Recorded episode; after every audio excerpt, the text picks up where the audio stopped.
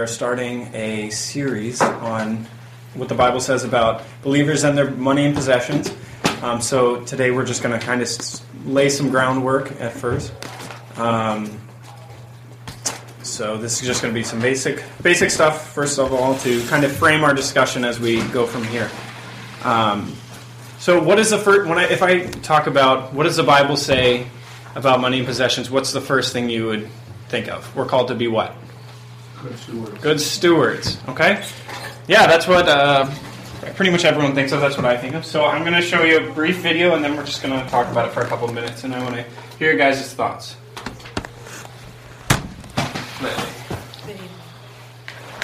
Moments with Tom Copeland. Christian stewardship is acknowledging in heart and mind that God owns everything and using money and material things in accordance with God's principles and God's will. To accomplish this, we should do three things. First, habitually spend time with the Lord in prayer, asking for God's wisdom in managing money. Two, study and meditate on God's word with regard to finances. In Joshua 1:8, God instructs us, "Do not let this book of the law depart from your mouth. Meditate on it day and night, so that you may be careful to do everything written in it."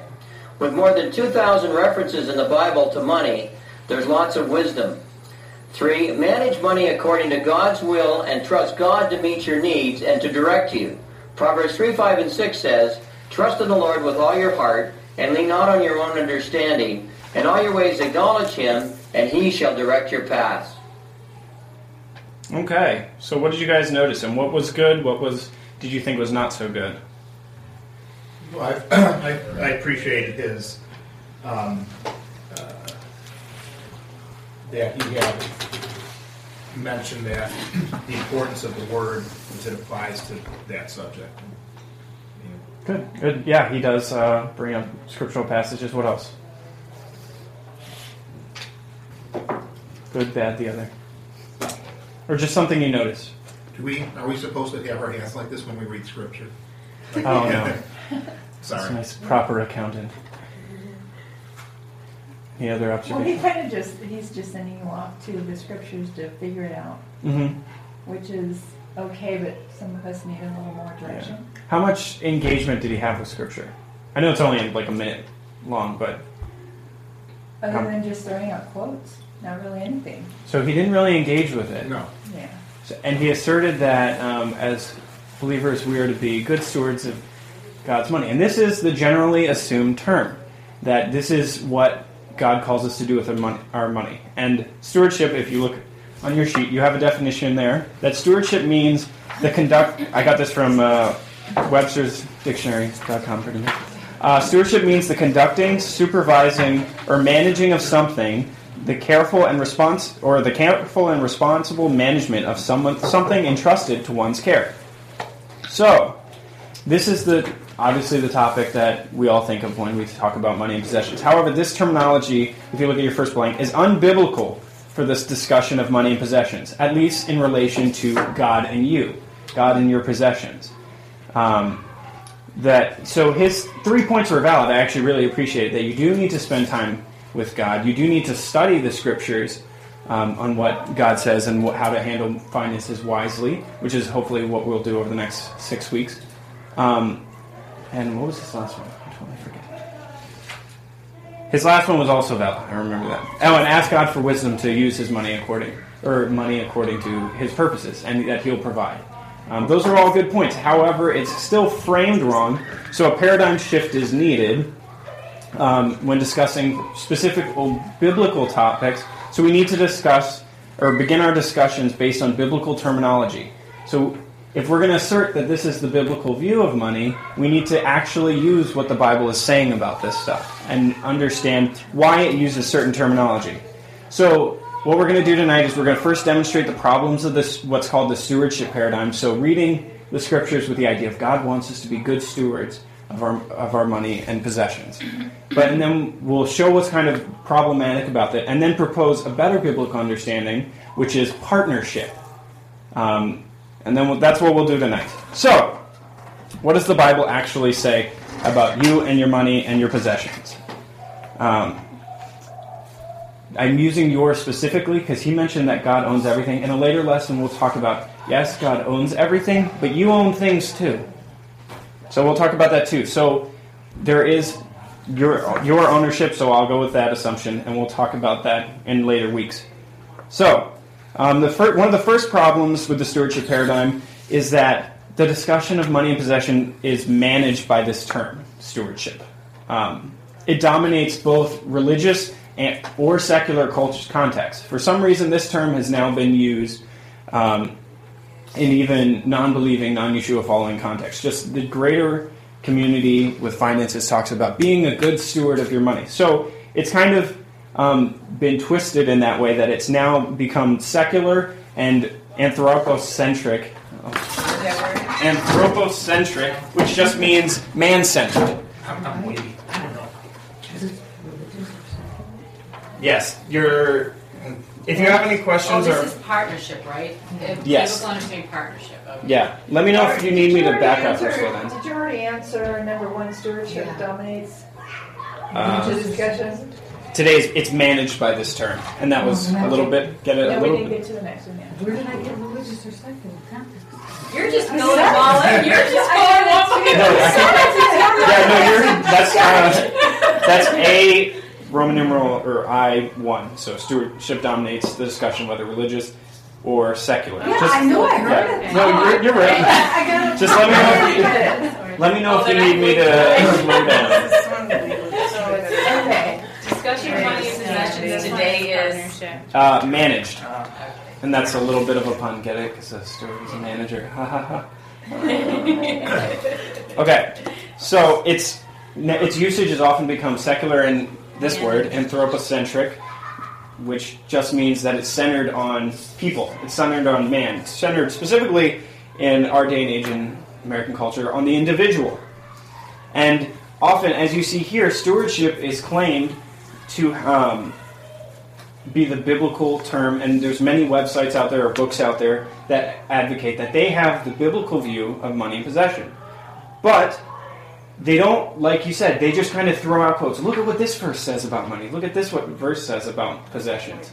But really, all they do is just throw those out. They don't really engage with scripture. It's like, well, what is he really saying? What is this saying in context? What does this really mean?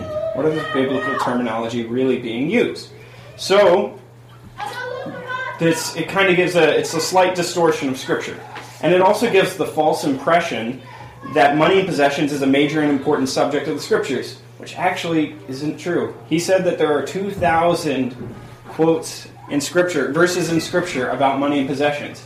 If you go to the well-known christian uh, money management guy dave ramsey's website he says there are 800 there's so we have one guy who's well known saying 800 this guy's saying 2000 and to be honest i don't really remember what the number is but both of them are off. It's not that high. There's it has a lot of wisdom about money and possessions but it's not that major of a theme.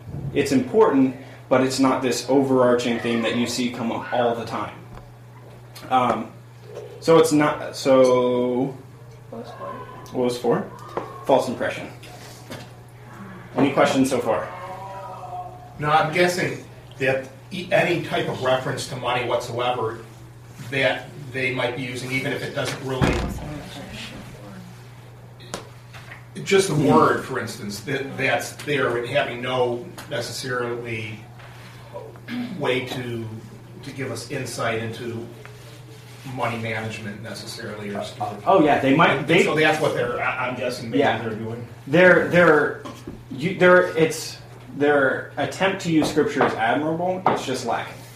So these guys, uh, people like Dave Ramsey, will give very good financial advice. So feel free to listen to them. But their discussion and engagement with scripture is subpar. And if we want to understand what the Bible says about a topic, we have to start on the Bible's terms. So if we're asserting that stewardship is the framework, and it's not, that's as it's kind of a distortion of Scripture. That um, if you move to little uh, Roman numeral two, um, for starting at one, it or related words uh, in trust or in trust do not relate to God and us um, regarding money and possessions. Um, when you have a paradigm such as like stewardship, you look for related words. Stewards are entrusted or trusted with people's possessions, with people's stuff. But in Scripture, it nowhere says that God has trusted you with your money or trusted you with possessions. Um, we'll, we'll go through some common examples where people will cite that, and that's not actually the case. Um, that none of these words show up. You do have stewards show up, but they're literal managers of people's possessions. They're not. Um, God has entrusted money possessions. So they're like a third party. Yeah, we'll, we'll, we'll go through that and see that. And we'll see that you are a steward, but not of money and possessions. Okay? Um, and the problem, as we'll see later, is that it distorts the meanings of certain passages and min- misunderstands certain texts. That if we want to truly understand how the Bible um, speaks into our lives today, we need to know what the original message of the Bible is. We need to know what the one meaning of the text is, and then figure out how it applies to us. Make sense? Any questions so far? I just have a question because I missed the first few minutes. Okay. Who you? You keep on referring to he. Is you refer to someone like he? Who are you? Oh, is we showed only it- we David? sh- there was a Oh. video. No, we showed a video of a guy named Tom Copeland. I might pick on him later. In this. Okay, I just want to know who you guys are. Okay. But he, he just cites the he's an example of asserts like God told us to be stewards of our money. It assumes that God owns everything and we're just managing his stuff, which we'll show later is kind of true, kind of not, because God owns everything, but we own things too. Well, see, Um, this is really good. And then he asserts that we should use our money according to God's plan and God's will, which is true. So it's not all bad. We just want to refocus the study to lay the groundwork to start on the Bible's terms and then go from there and see what the Bible really says. So this, this what this first week is, just kind of laying the groundwork. Okay. One of the most prominent examples of this is 1 Corinthians 4, 1 through 2. We'll look at that later, but um, we're just going to uh, groundwork here first. All right. So Roman num- little Roman numeral three. Uh, it focuses too much on the individual. This idea of stewardship focuses too much on the individ- individual and the vertical, as in money and possessions are just between God and me. I have to give back to God. Um, God has blessed me with this. It's very individualistic. So the relationship. Can I erase this? So the relationship that stewardship presents, word ship presents is this.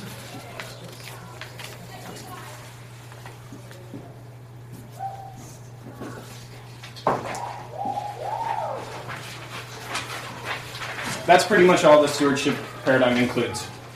It's me and God and the, everything He's given me or entrusted to me. Though it neglects Scripture's discussion about money and horizontal relationships. So, obviously, what's missing from this discussion? The rest of the world. Everybody else. A lot of what Scripture talks about is the, our obligation with our money and possessions to other people, specifically to other people within our own community. Um, if you look at a lot of the laws in the Torah, that it's an in-house discussion. It's an in-family discussion. So how do we care for the poor or the less fortunate among us? Um, so it neglects that observation. So uh, I was talking with with somebody about this recently about how this isn't uh, the stewardship paradigm isn't introduced, and he says, "Well, what about Genesis one and 2? So this is the next page. The steward in the Tanakh. Wait, wait. What was five? Oh, five? Four. Four. Can't read wrong. Uh, I'm just like. It's money and horizontal relationships. Oh, About money and horizontal relationships. So, steward in the Tanakh. Its main usage is actually pretty much when it's used. This the you know Hebrew word that's translated as steward. When it's used, it's very literal. It's an overseer. It's somebody who gets appointed to manage somebody else's uh, resources. It's exactly what it, what we think of it in this day and age, but it's only used for man-to-man relationships. It's never used from God to us. So when I was talking to somebody recently, they brought up, well, what about doesn't Genesis one and two establish this? How many of you thought that when I first brought this up? That God that we are supposed to be good stewards of creation, that God has entrusted creation to us. Is that do you, do you think that that's true? Yes.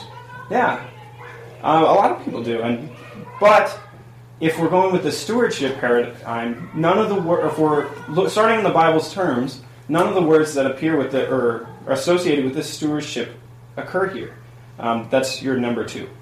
Is uh, none. None of the words occur here. It doesn't say God entrusted the earth to them or trusted the care of the earth to them, um, or said you're stewards of, of my creation. Um, how creation does seem so. This is B creation does seem to be for their blessing and enjoyment. Now, does this mean we can do whatever we want to the earth? Why not? This is just free range. Sorry, It Ben. belongs to God, that's good, I don't know. It belongs to God and it's good. That's that's true. We want to enjoy it for too long. We want to enjoy it for too long. That's a good reason. Because if, if you look at the creation narratives, God repeats over and over that it was good and that He blessed it. And um, so, and he, uh, my professor for this class I took brought up how, like, look how many different types of apples alone there are. I mean, God clearly just wanted to bless humanity. Like, he used the word, God wanted to spoil us and still wants to spoil us. I mean, there's no reason there should be an absurd amount of fruit in the word except that God loves us and wanted us to enjoy his creation. Um, though we are, as we are made in God's image, we are like co-regents, co-rulers over the earth, as, and we are God's representatives on the earth. So we're doing God's work on the earth. And is God completely done with creation? Did He just give it and said, "All right, take care of this for me"? No. What does He do?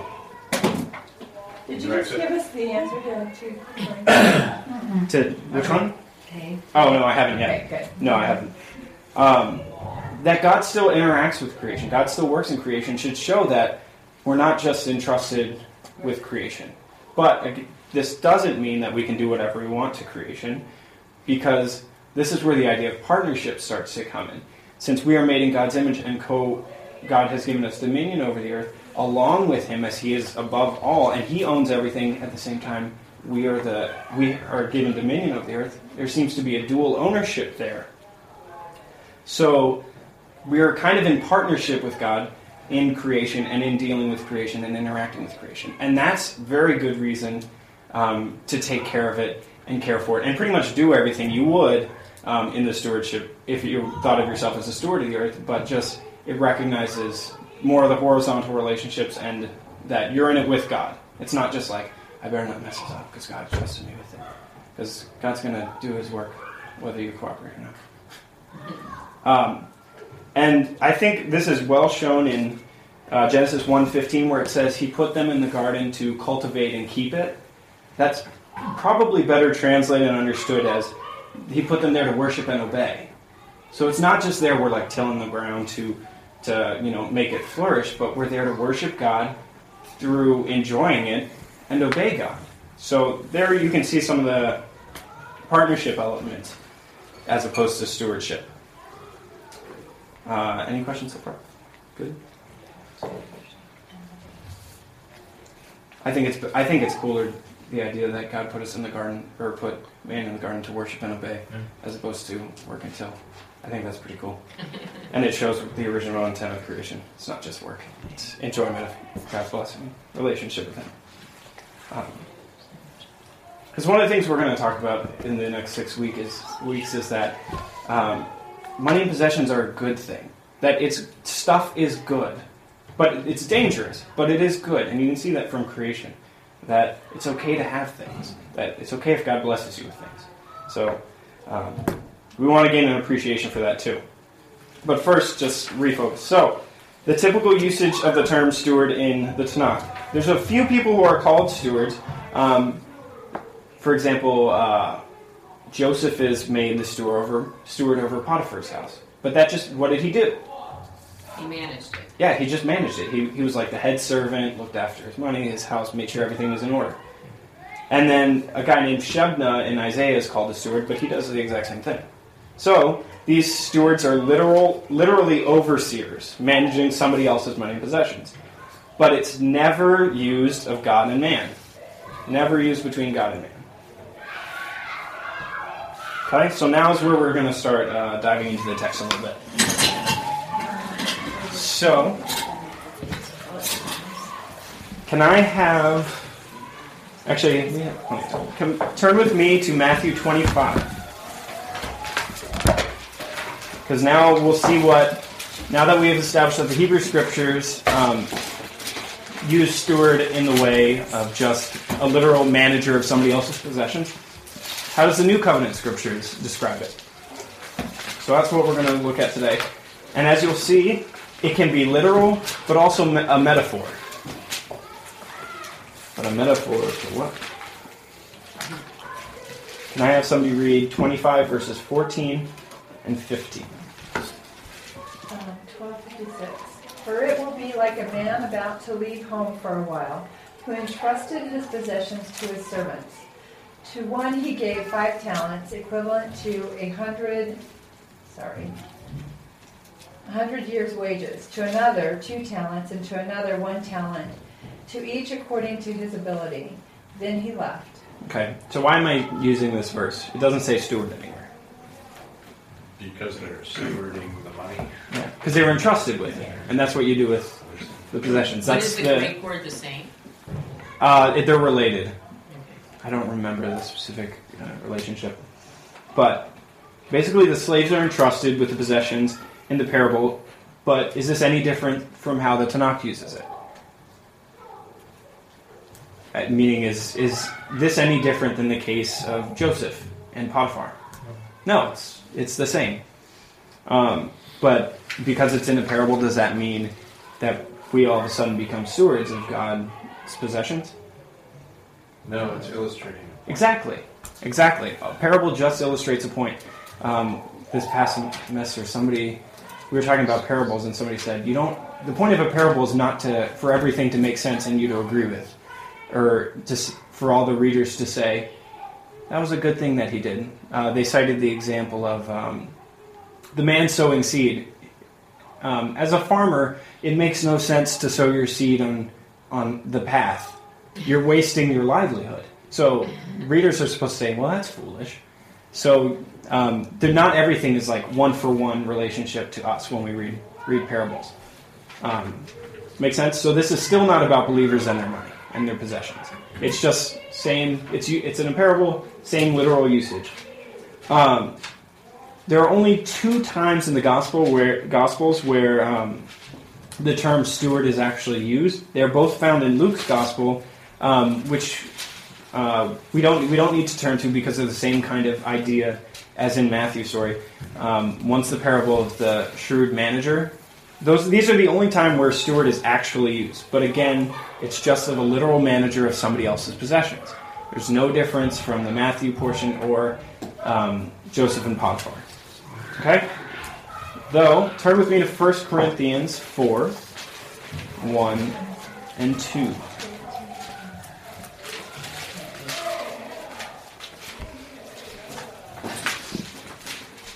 This is probably the most typically used to say, look, we're stewards. Look, we're stewards of our money and possession. Because it actually does. This is. Um, because Paul uses this term a couple times, but we want to see how exactly he uses it. Um, so, can somebody read verses 1 and 2? You read it. So you should regard us as the Messiah's servants, as trustees of God's secret truths. Now, the one thing that is asked of a trustee is that he be found trustworthy.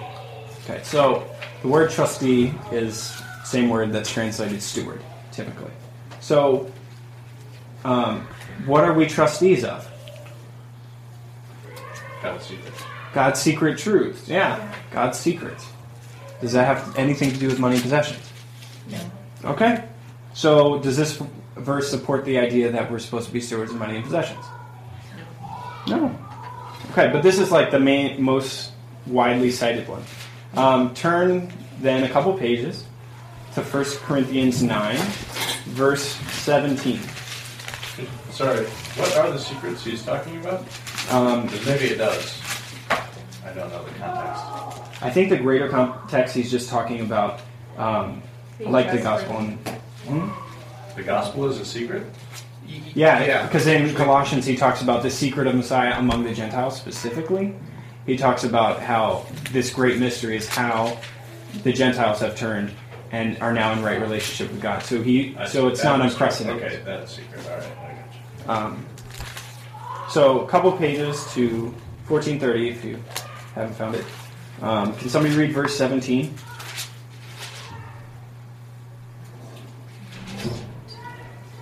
For if I do this willingly, I have a reward. But if I do it unwillingly, I still do it, simply because I've been entrusted with a job.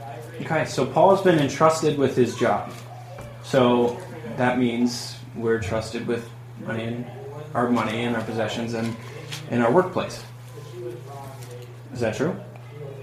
What is he saying in the greater context? What is Paul's job? To tell the good news. To tell the good news, to reveal the secret of Messiah, to reveal the, reveal the good news of Messiah.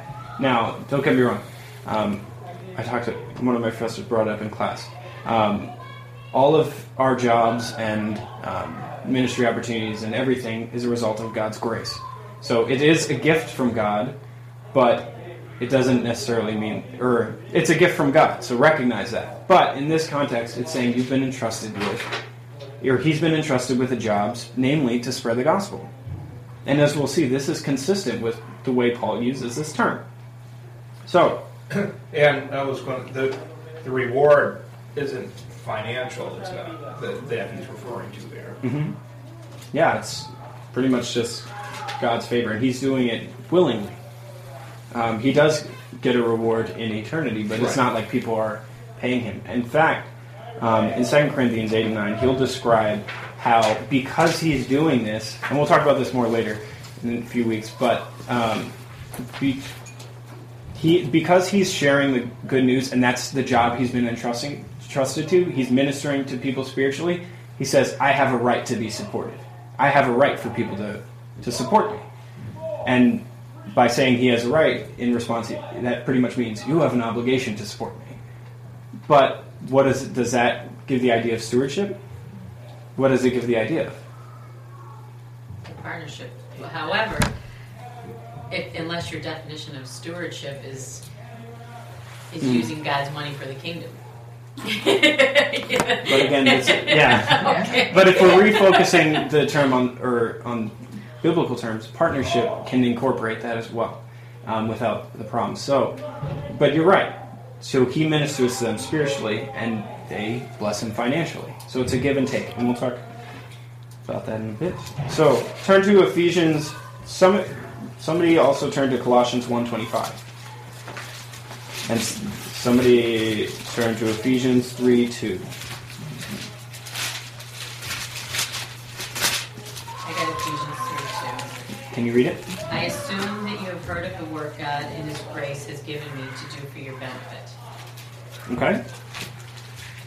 I have Colossians 125. Yes. Okay.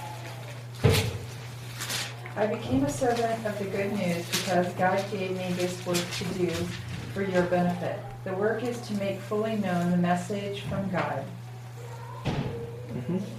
Oh, 125. I think, did I say 15? I meant 120. That was right. That was 125. Oh. I may have the references wrong. But, Mm, Five is not right. yeah, I meant. No. Maybe. Yeah, I think the versions are different. But here it just says that we've been entrusted to a stewardship of God's grace. So, and turn to Titus 1 7.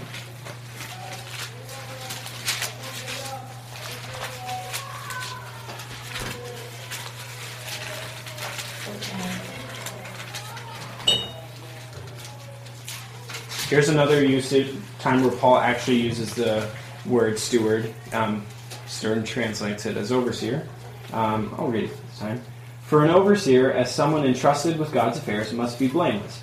He must not be self-willed um, or quick-tempered. He must not drink excessively, get into fights, or be greedy for dishonest gain. So, in this discussion of um, elders, of who's qualified to be an elder, who's qualified to lead in a community of believers, he does call them a steward. But what are they a steward of? What is an elder? Who does an elder lead? affairs. Of affairs. Of affairs. well, in the greater context, specifically God's flock. So they're kind of a steward, a manager of um, the flock of God. So, And last but not least, we'll look at 1 Peter 4, verse 10.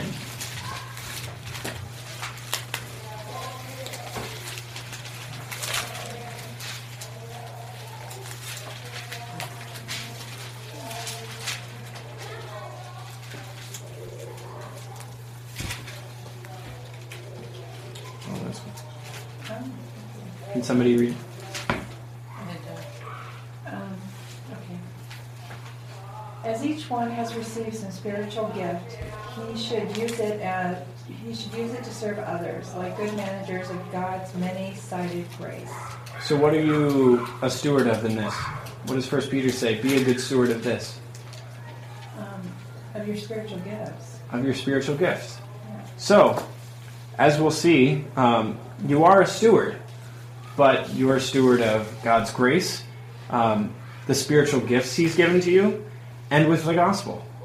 So, you're entrusted. What you actually are entrusted with from God is whatever special spiritual gifts you have, um, His grace, so His gifts, um, His spiritual gifts to you, as well as the good news. So you're obligated to share it, to spread it, because there is that.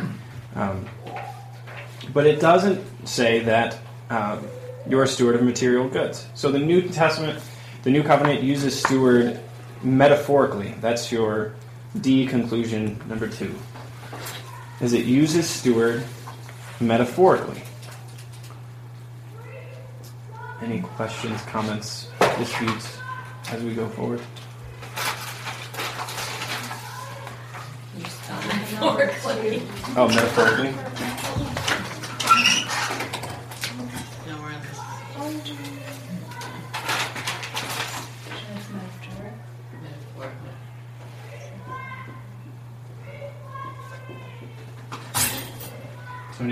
Spelling. Yeah, that's the way I spelled it.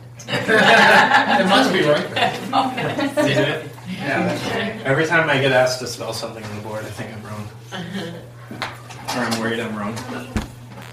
But I typed it out and the words didn't say I was wrong. So I can trust it, right? Okay. Any questions before um, to, uh, before we go on to the alternative option? Wait, in the the, in the better um, option. Old Testament, is the word steward used metaphorically? No. It's only used in those few cases with people who are actually managers of somebody's household. So it's used just as literally as in Yeshua's parables.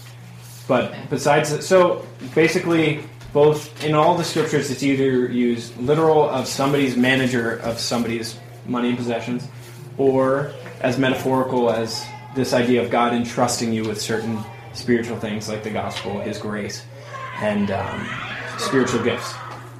Okay? So now we'll look at the alternative option of uh, partnership. So turn with me, turn back to Romans 15, 25 to 27.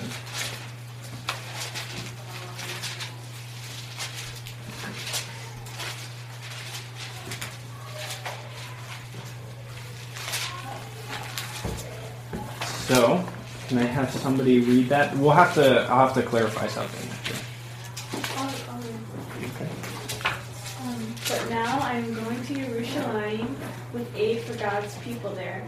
For Macedonia and Achaia thought it would be good to make some contribution to the poor among God's people in Jerusalem. They were pleased to do it, but the fact is that they owe it, owe it to them. For if the Gentiles have shared with the Jews in spiritual matters, then the Gentiles clearly have a duty to help the Jews in material matters.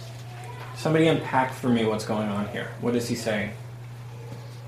That the Gentiles are partners with the Jews in both the gospel and receiving it and the responsibility of it, taking care of each Mhm. other. hmm What specifically? What does he say that they should do? Make a contribution? hmm Uh, Support the well-being of the poor among Israel. Yeah, support. Yeah, he he. Uh, Paul establishes what's called the collection, um, which is uh, money to alleviate the poor among the saints in Jerusalem, to the poor among the Jewish believers in Israel, is what he's doing. And he says he says here, um, that they were pleased to do it, but the fact is that they owe it to them.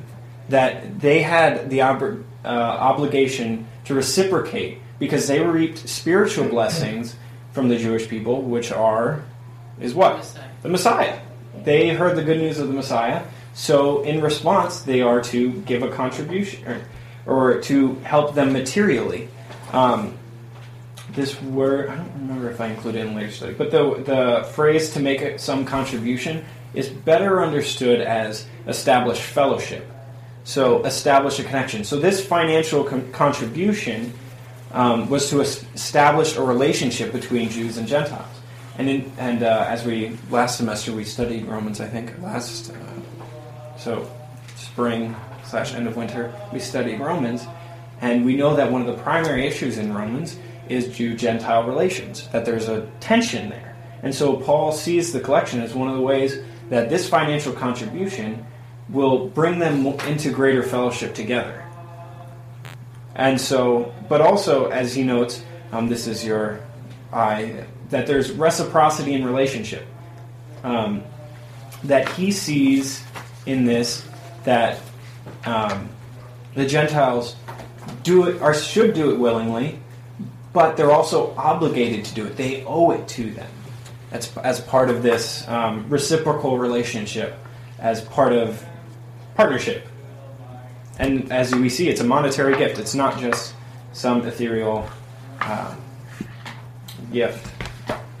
Um, Spell reciprocity. Reciprocity. Uh, reciprocity. Word. uh, You can only use one syllable words from now on. I don't know what's right. I did it the same. I'm really bad at spelling. Apparently it's not that bad. Because you just got the last two words right, so you're not that bad. and so, and then, don't worry about. Uh, oh, sorry. Uh, is everybody ready? Okay. Um, in 1 Corinthians 9, 3 through 18, we're not going to read it. It's, it's kind of long. This is where Paul is defending his right to be supported financially for his work. He says, um, I have, or he says that I have ministered to you guys spiritually. It is my right to uh, reap material blessings from you. To reap material, he cites um, both the Tanakh that says, um, "Don't muzzle an ox while it's treading grain." Basically, don't uh, remove the feeding source from something that's doing work in its field. So, don't muzzle an ox while it's treading grain. And he also quotes Yeshua, who says, "The laborer is worth his wages, or earns his wages." So basically, people who do work should get paid for it, should reap material for it. And Paul in this section says, I have been working in spiritual ways from you, so I should reap a material blessing. He describes the give and take relationship with those he works with. However, as we'll talk about in later weeks, Paul lays down this right because he doesn't want to burden them. But he does say, because I have a right to be supported, you have an obligation to to support me. Um, the best example, however, of this partnership idea is in Philippians. Um, turn first to Philippians 1 5. Nope, going far.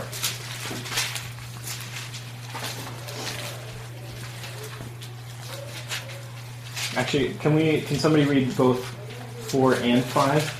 One, four, and five. You got it. Whenever I pray for all of you, I always pray with joy, because you have shared in proclaiming the good news from the very first day until now. So, I read the wrong thing. no, that's right. Oh, I did read. What? How does he describe them? What are they doing? Sharing They're sharing with what? the message of God. Proclaiming the good news.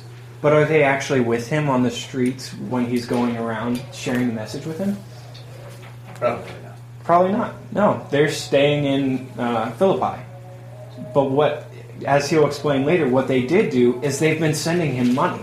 They've been willingly sending him money. It's actually crazy that, like, within two weeks of him leaving, they've already sent him stuff.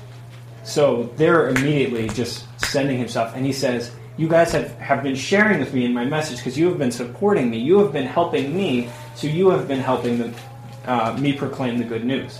So clearly an idea of partnership in there, that they are helping his ministry as he helped them. Make sense? Uh, just flip then to chapter 4, verses 15 through 18.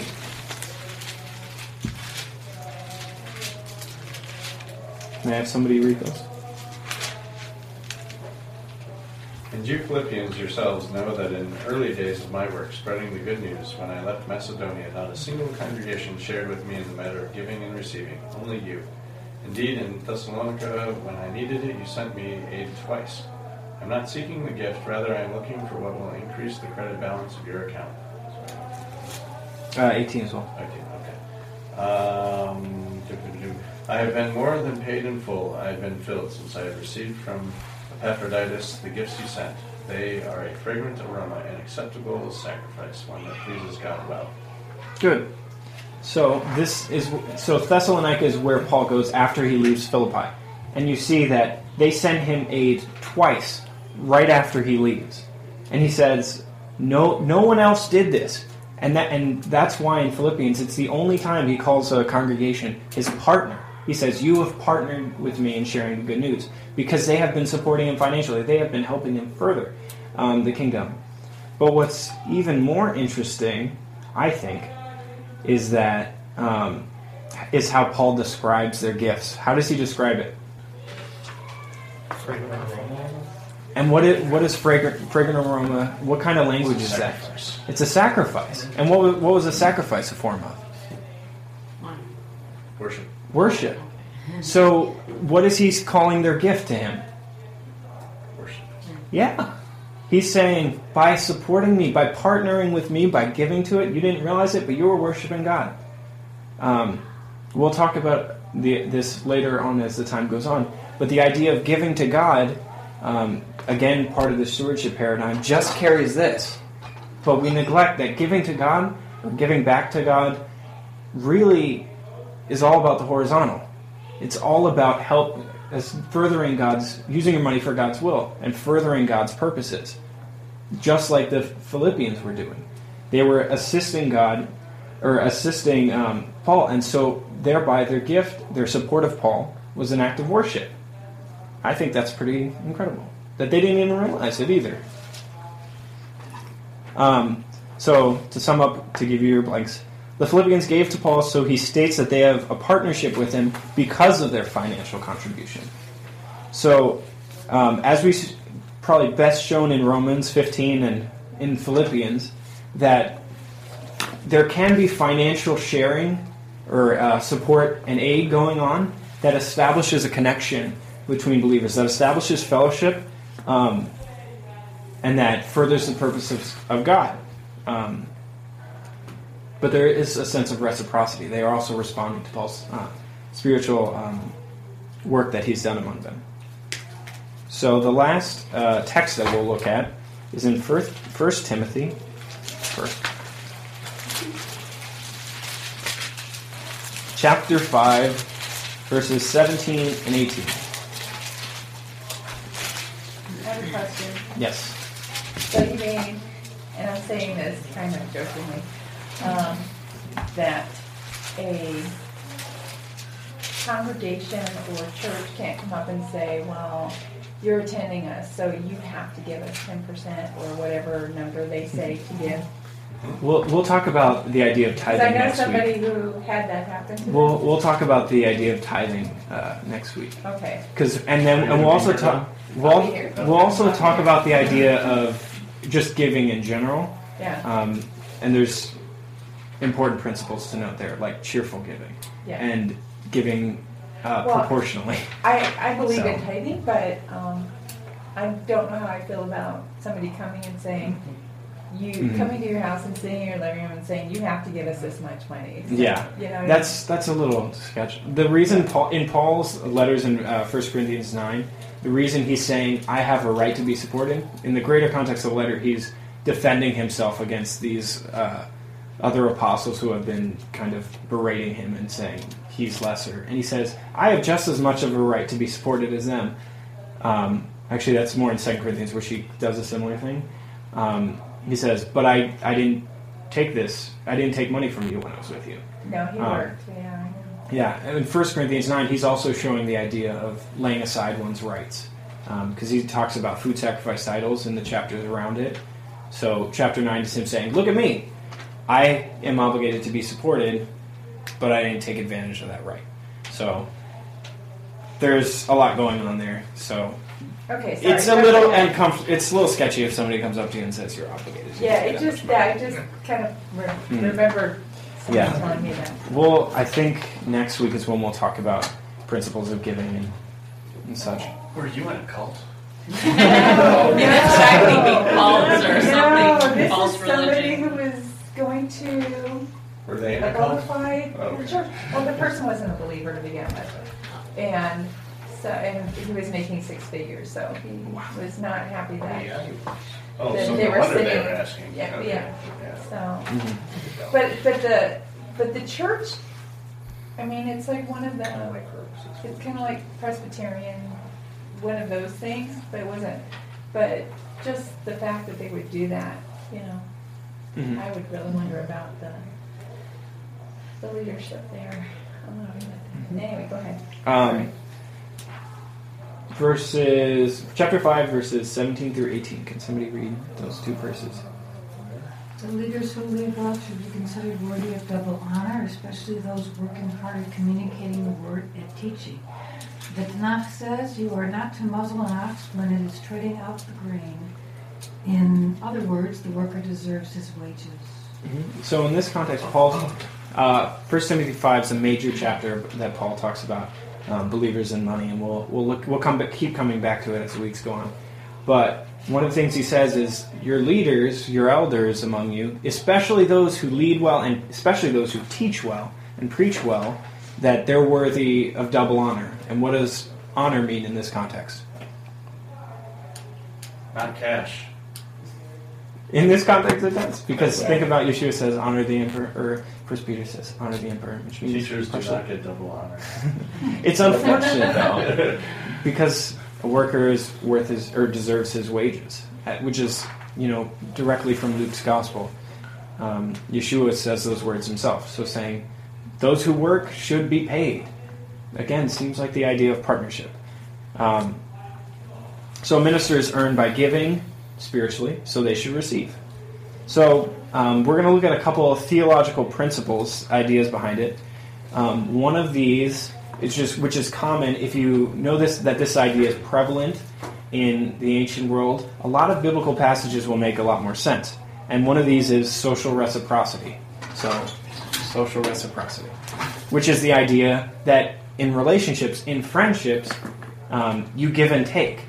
That you do something for me, I'll do something for you. If I do something from you, I should expect that you'll do something from for me. So there's mutual uh, mutual obligation between parties. Um, a great example of this is 1 Samuel 25. Um, we're not going to turn there because it's like the whole chapter. But in that story, it talks about uh, a wealthy man in Israel. Um, is uh, David does something for David like protects him, and then David asks him for something in return, like, "Hey, can you let my my men stay here?" And and the guy says, "No, go away." And David's response is, "I am going to kill this man." But if if you don't know the society, you're just like, "Wow, you're overreacting a little bit." Um, but no, this is a, it's a complete slap in the face. David has done something for this man, so the man pretty much owes him a response.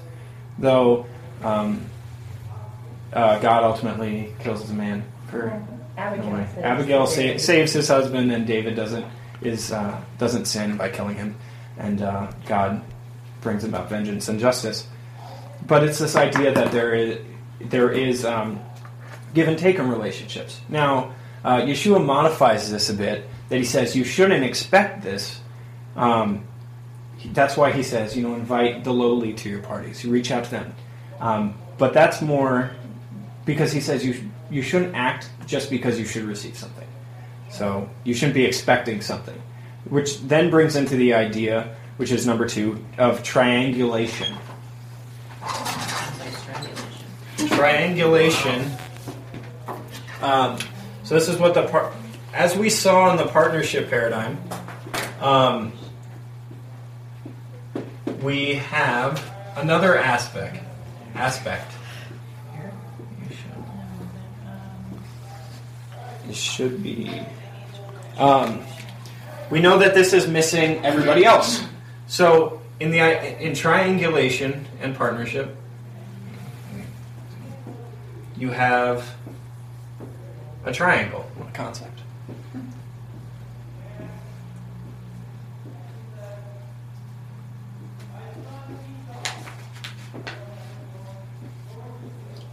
And so, with social reciprocity, it's I do something for somebody else, they do something for me.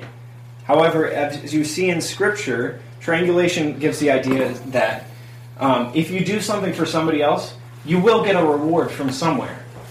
So, but um, turn to Proverbs 19:17. We'll look at where this uh, idea comes from, because this is common in, in Scripture.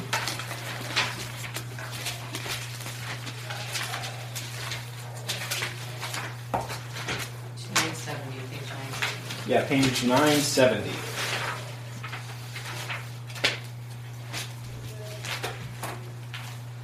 Can somebody read just verse 17? He who is kind to the poor is lending to Adonai, and he will repay him for his good deeds.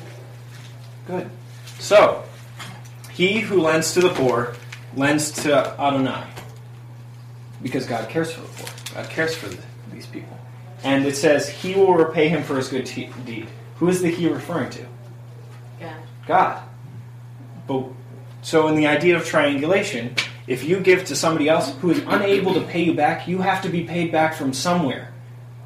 And if they can't pay you back, where's it going to come from? Exactly. And who's going to give the better reward?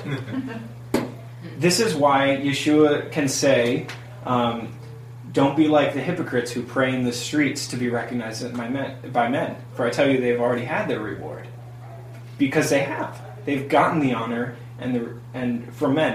But he says, if you go into into closet and don't get recognition for what you're doing, God sees and God will respond. That's also why he says, you know, if you have a banquet, um, don't just invite people who can pay you back, because if they can't pay you back, your reward has to come from somewhere, comes from God, and that's a greater reward. So, I think that's really interesting. Um, all these passages kind of talk about this concept. Um, I kind of want to look at the Ecclesiastes passage. So, Ecclesiastes 11.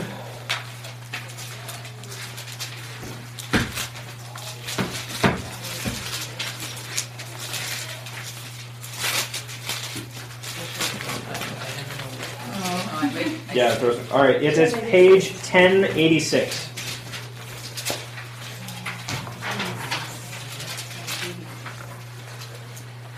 Actually, no, this is not the text I wanted to look at.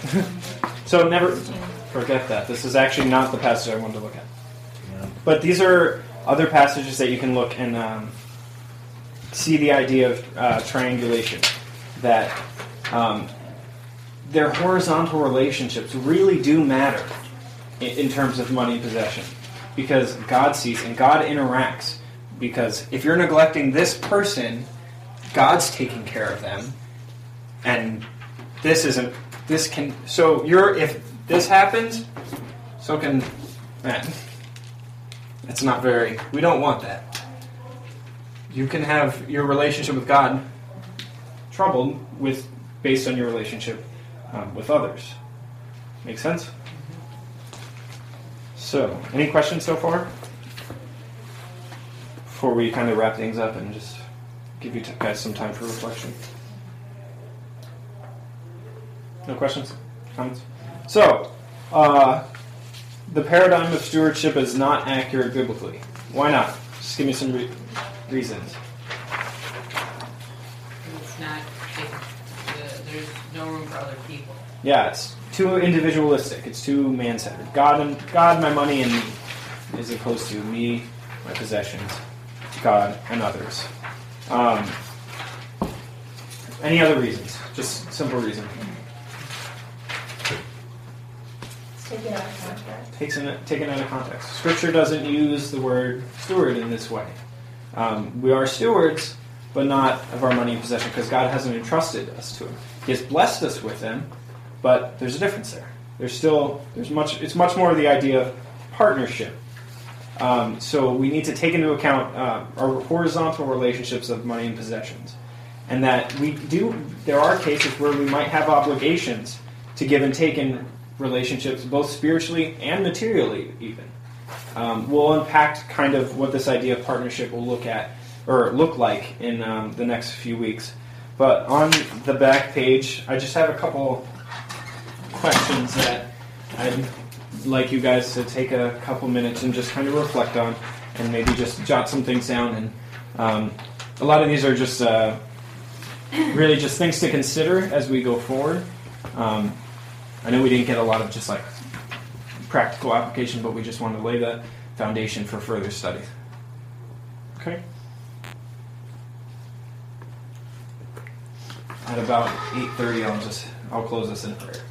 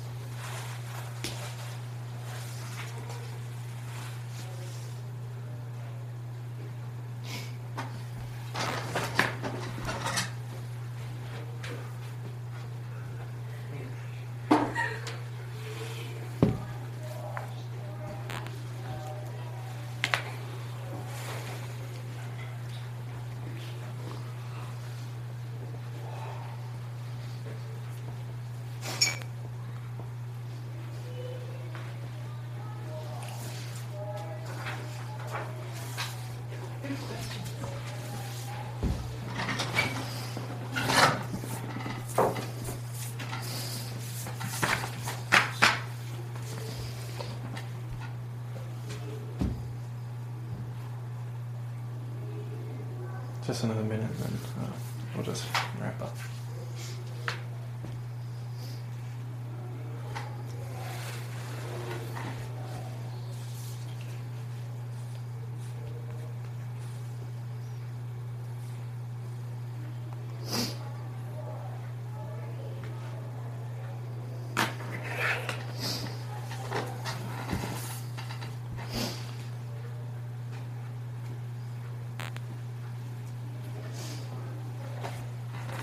So as this week goes on, I just really want to encourage you and challenge you guys to really uh, consider uh, how you've been um, looking at your relationship to money, to possessions.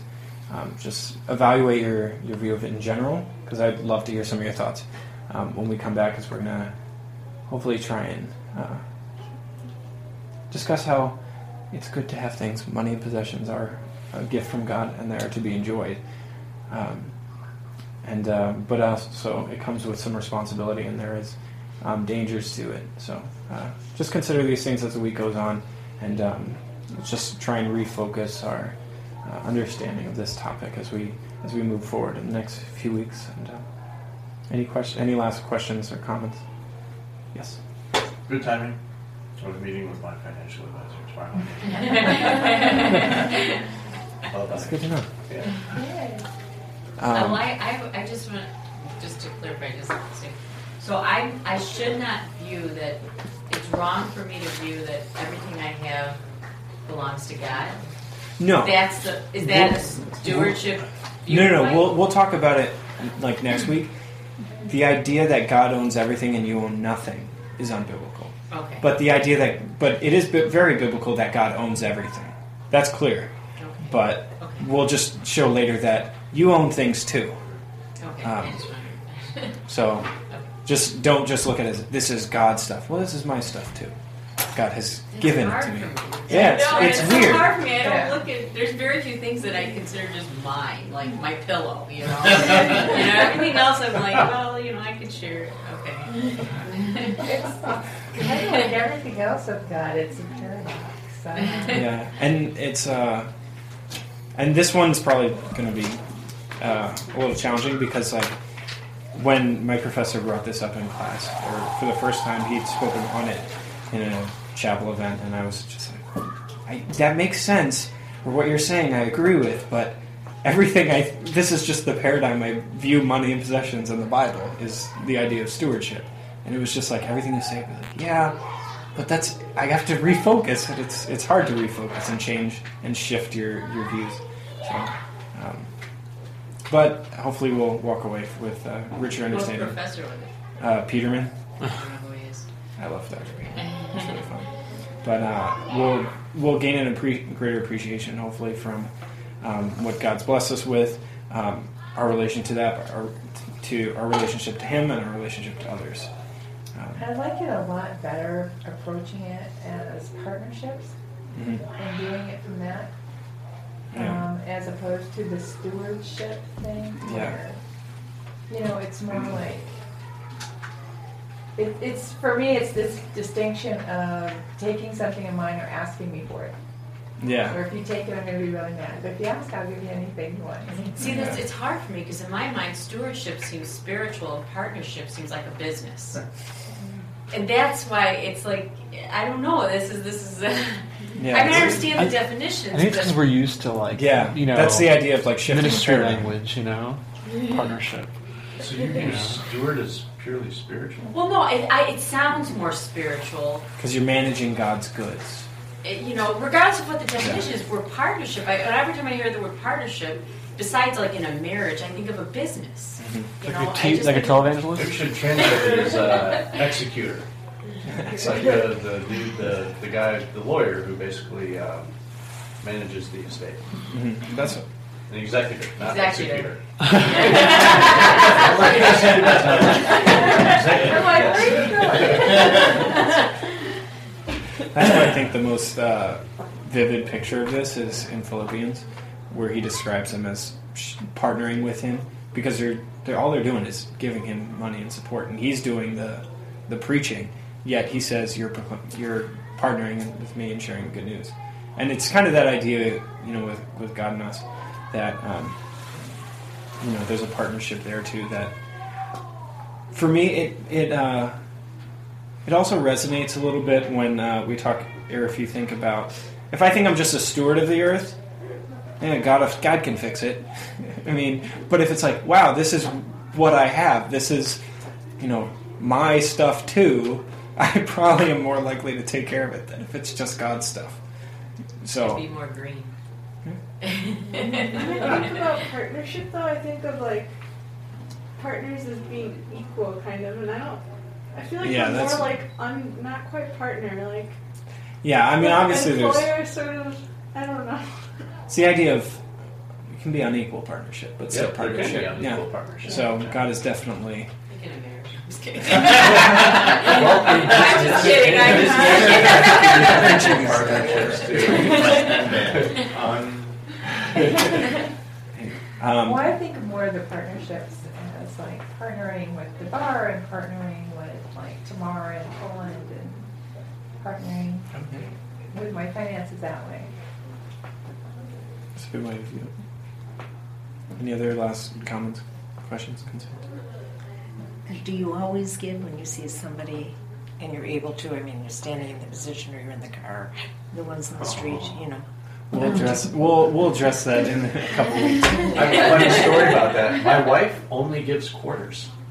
And I I'm like, only give food. I'm like, dude, are you serious? We have like dollars of nickels, dimes, and pennies like sitting in the car. like they'll take anything. They don't take just quarters. You can give them all of the change. and I give dollars. Oh, I have a. Oh, good for you. All right, you're There's a better. girl at work who will only give the McDonald's gift certificates. I used to only give them muffins. well, I would go and buy him coffee, but yeah, I don't give money because I in California there's a lady with her kid on the street, which really bothers me. I get really angry when they have their kids with them. It's like Mhm. you Yeah, shouldn't be doing do that. this. But they're out there with their kid. true. She has a sign up, needs Yeah, groceries. yes. I'm on my way home from the grocery store. I stop and I say, I have some groceries I can give you. She didn't want my groceries. She wanted Sure. cash. Of course they do. So that was the end of me giving They cash. always want cash. It takes a lot of discernment. But uh, It's true that a lot of them use it for you know the wrong reason. But I feel, but I say to myself, you know, I, I really feel bad for them, and I say to myself, even if well, I don't know, I'm not going to follow them, see exactly what they mm-hmm. do with it if they use it for food or drink or whatever. But I feel bad, and then I say to myself, I'm giving out of my, you know, heart. It's not you know what they Yeah. do with it because I to be in that position, to be out on the old streets begging, just in that position. I know some people who actually keep a stash of like, like boxed food in their car, like small like items like peanut butter crackers, whatever. And when that twink, so, like stuff like that, like that, that's healthy. And they, whenever someone asks for money, they just give them food, like as they're driving by. So because they say they want it for food, right? They're homeless. I'm sure they'd appreciate food. They're really homeless, you know. So they actually give them food. You know, keep a stash of like, regulars on the on my way to work. yeah, So then, like today, it's so cold. I'll go out buy them a cup of coffee or something. right. yeah. but th- th- that's we'll we'll start addressing topics like that, like God's relation or uh, what the Bible says about us and the poor, and um, and similar topics like that. So Well, I did that once. I said, "Well, I won't give you money, but if you're hungry, you want to go somewhere like McDonald's." I mean, that was the closest. And they said, uh, "Oh no, it's all the way there. The closest McDonald's was like about four or five blocks." I was on a break from work to have a, car. you know, I mean, I couldn't go. I'll walk with them all the way down there. Uh, This and they just said, "Well, just can't you?" But I'm gonna, you know, it. And then they were begging, so I said, "Yeah, I use it for food." I mean, I can't. I'm not gonna follow them, but I just Yeah. gave, anyways. I. That's where the awesome triangle comes in. Right? They took and will probably not give back, but maybe God will give you some. Like, not necessarily your money, Father in but heaven you sees your Father in heaven sees Yeah, what's exactly. done in secret. Because Even if they're using it for the I'm cause, sure God ninety sees percent it. of the time these guys asking for cash, don't need money That's food. right. They- Yeah. Yeah. You know, the real that- evil is to to go to don't shelters, give give in exactly, secret. shelters. That's the what I meant to. Yeah, Well, God's actually really looking in our heart anyway. yeah. Okay. And that's Do it. That's the idea of like giving in secret, Yeah. As because your Father in heaven sees what's done in secret and what won't. Um, So even if they use it for drugs, you had a good heart. We'll talk about that in a couple weeks. I like how you laughed at me. You're gonna have to be here next Wednesday. It's gonna be a good conversation. Can, Uh, I'm not interviewed. Yeah, I think I think next week we're talking about uh, just giving, tithing and giving principles. Um, I think you'll be Okay. surprised. Anyway, uh, can somebody close this in prayer? looked at me. so- I do that to Aaron. Heavenly Father, I just want to thank you for um, Jason leading us today and for um, all the information that uh, we're learning about you and your principles, Lord. And, and um, I just ask that you would help us to apply this and come to you with our questions and, and seek you in, in learning and understanding this better. And I, I praise you, Lord, for this day, and I ask that you would um, cause everyone to be safe as they go home tonight in the cold. And I just thank you, Lord, for this time and this opportunity to fellowship and learn about you in Yeshua's name. Amen. Might not actually be week. Might be